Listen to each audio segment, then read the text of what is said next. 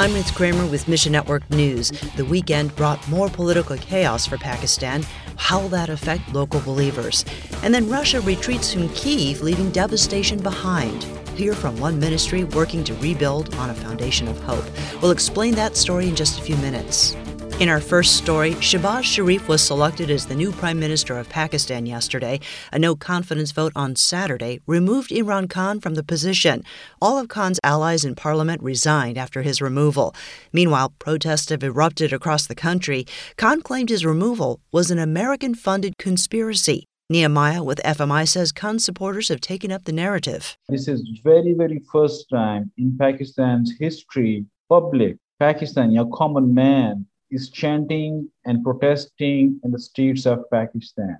And they are chanting against the Americans. They are chanting against the Pakistan military establishment. Sharif leads the Pakistan Muslim League, which has held power in the country several times.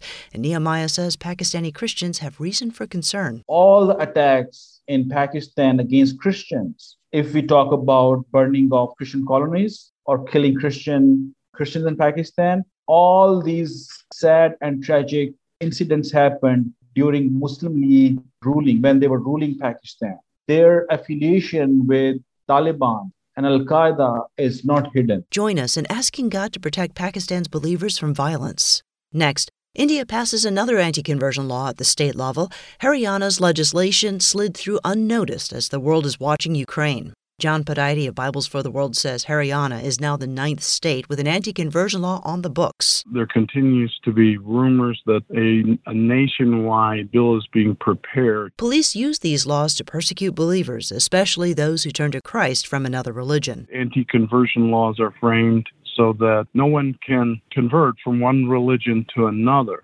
Hindus can practice Hinduism, Muslims can practice Islam, Christians can practice Christianity, etc., but you cannot convert from one religion to another.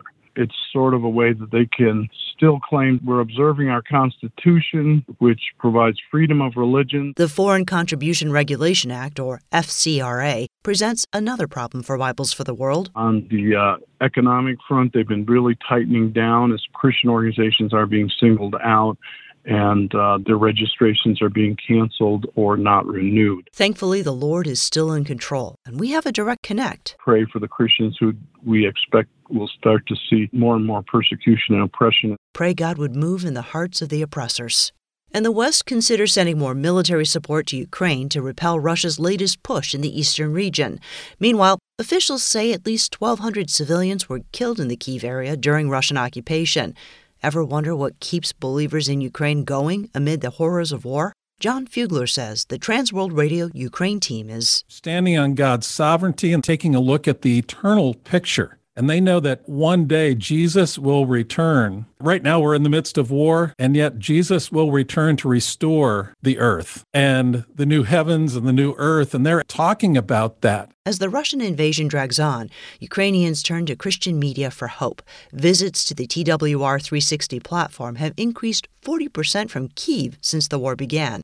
Despite massive wartime disruptions, the TWR Ukraine team is still producing gospel programs. In these days, you bring your studio with you computers, laptops, microphones, and you produce these programs wherever you can, whether it be in a basement, a studio the next day. This is a day to day situation for them. With the Russian withdrawal from Kiev, believers can soon return to the TWR Ukraine studios. Praise God and pray that the war would end soon. God is at work. We need to pray. Thanks for listening to Mission Network News, a service of One Way Ministries.